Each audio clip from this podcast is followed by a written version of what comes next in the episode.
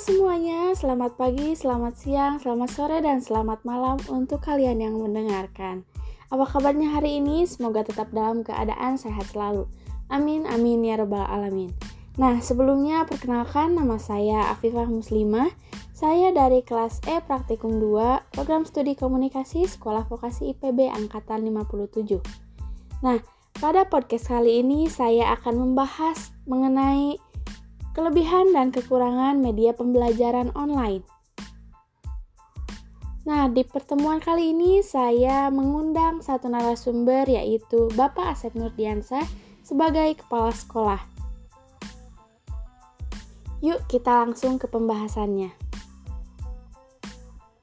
Kementerian Pendidikan dan Kebudayaan memperlakukan pelaksanaan kebijakan pendidikan dalam masa darurat penyebaran coronavirus atau bisa disebut juga COVID-19.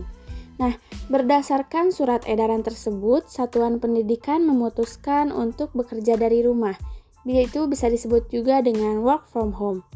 Sehingga proses pembelajaran dilakukan secara daring atau pembelajaran jarak jauh. Pembelajaran secara daring ini diharapkan mampu menumbuhkan kemampuan, pengetahuan, serta potensi peserta didik seperti halayaknya pembelajaran di kelas.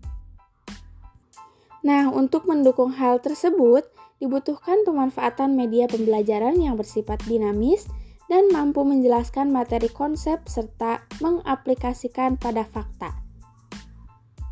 Penggunaan pembelajaran daring ini akan menjadi sangat efektif jika memenuhi komponen esensial dalam pembelajaran, yaitu ada diskursif, adaptif, interaktif, dan reflektif dengan elemen-elemen yang akan sangat baik jika diintegrasikan dengan lingkungan pembelajar sehingga dapat menjadi pembelajaran daring yang terintegrasi dengan lingkungan atau memenuhi komponen digital learning ecosystem karena dapat mengakomodasi gaya belajar. Sebelum membahas lebih jauh nih, apa sih e-learning itu? Nah, E-learning ini merupakan suatu sistem yang dapat memfasilitasi siswa belajar lebih luas, lebih banyak, dan bervariasi. Melalui fasilitas yang disediakan oleh sistem tersebut, siswa dapat belajar kapan dan di mana saja tanpa terbatas oleh jarak, ruang, dan waktu. Dari hasil wawancara saya bersama narasumber, menurut narasumber itu sendiri, pembelajaran secara daring ini bisa dibilang efektif atau tidaknya itu tergantung situasi dan kondisi yang memang berada di lingkungan itu sendiri. Karena itu terpengaruh oleh media di sekolah itu sendiri dan juga media siswa itu sendiri. Nah, faktor yang menjadikan pembelajaran daring ini efektif yaitu infrastruktur yang harus terpenuhi. Contohnya, media elektronik itu sendiri memenuhi semua kebutuhan yang diperlukan siswa agar anak tidak tertinggal informasi tentang teknologi di zaman sekarang ini. Dan ternyata ada pemaksaan yang positif supaya mereka tentu berkembang ke depannya. Banyak media pembelajaran yang sudah memanfaatkan teknologi informasi dan komunikasi untuk menunjang pembelajaran daring ini, seperti halnya media platform Google Classroom, Edmodo, Zenius, Zoom Meeting, dan lain-lain. Media platform tersebut dijadikan sarana guru atau dosen untuk menjalankan proses pembelajaran pengganti tatap muka di kelas.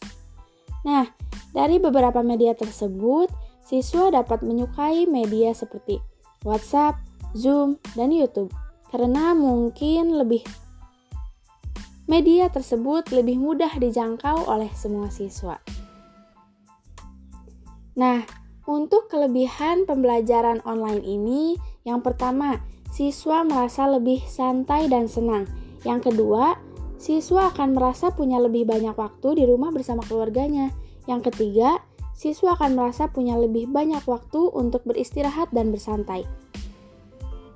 Dan yang terakhir, siswa merasa lebih rileks dan tidak tegang. Untuk kekurangan dari pembelajaran online ini, yang pertama, Siswa akan merasa boros dikarenakan kuota jadi cepat habis. Yang kedua, siswa merasa lebih sulit memahami materi yang disampaikan oleh guru. Yang ketiga, siswa merasa lebih sedih karena uang jajan mereka yang didapatkan berkurang. Nah, yang terakhir, siswa merasa kegiatan sosial dengan teman-temannya ini terhambat. Keuntungan dari pembelajaran daring ini menurut narasumber saya yaitu bisa memberikan informasi bagi guru dan murid sehingga informasi yang belum diketahui bisa diketahui. Untuk kerugiannya yaitu hilangnya ruh komunikasi sosial antara guru dan murid. Bila pembelajaran daring ini dilakukan secara monoton tanpa ada inovasi baru dalam pembelajaran, maka mereka akan merasa bosan dengan adanya pembelajaran daring ini. Bosan dengan tugas yang begitu banyak, tanpa ada pertemuan dengan teman sebaya, guru, dan tanpa adanya interaksi dengan masyarakat juga membuat kerugian sosial. Nah, kejenuhan inilah yang harus dihentikan sehingga daring ini dipadukan antara pertemuan secara langsung dan daringnya pun tetap ada. Nah, metode daring ini akan memaksa siswa untuk memegang handphone dan laptop dengan durasi yang cukup lama dan intensitas yang terlalu sering karena digunakan mengerjakan tugas dan membuka media sosial dan berdampak pada yaitu yang pertama akan mempengaruhi mata karena sinar radiasi itu sendiri. Nah, yang kedua akan mengakibatkan kecanduan anak terhadap hal-hal lain di luar pembelajaran, seperti game dan lain hal yang tidak ada hubungannya dengan pendidikan. Nah, di sini saya akan membagikan tips agar e-learning ini berjalan secara efektif. Nah, yang pertama, kita bisa mencari tempat belajar yang nyaman. Nah, yang kedua, siapkan alat-alat belajar yang lengkap dan yang ketiga, gunakan koneksi internet yang baik dan bisa diandalkan. Yang keempat, jika perlu, sediakan cemilan secukupnya.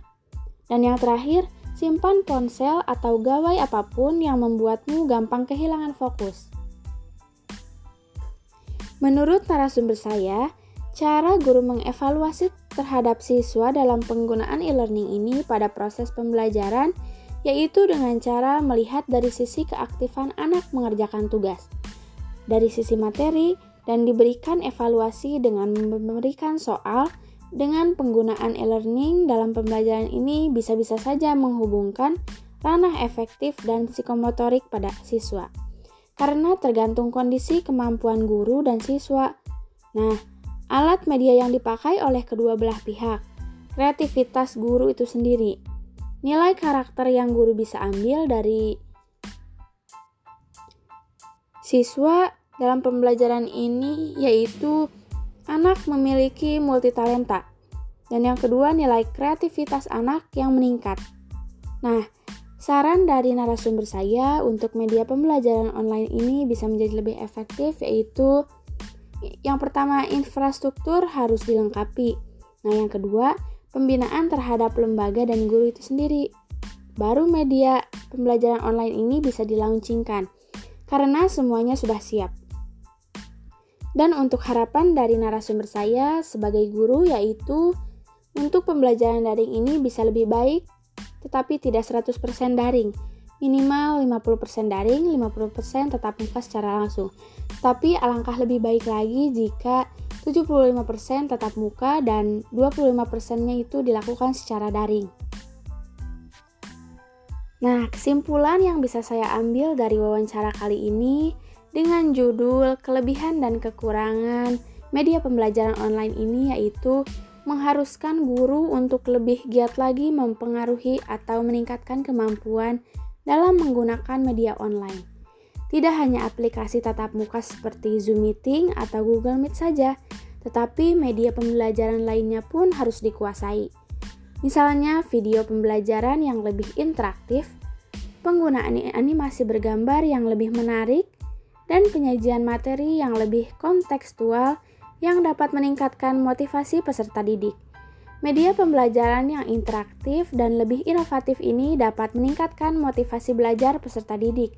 Dan peningkatan motivasi ini akan meningkatkan hasil belajar peserta didik. Dan akan terciptalah pembelajaran online yang efektif. Nah, di sini saya akan memberikan sedikit quotes nih Jadikan setiap tempat sebagai sekolah dan jadikan setiap orang di rumah sebagai gurumu.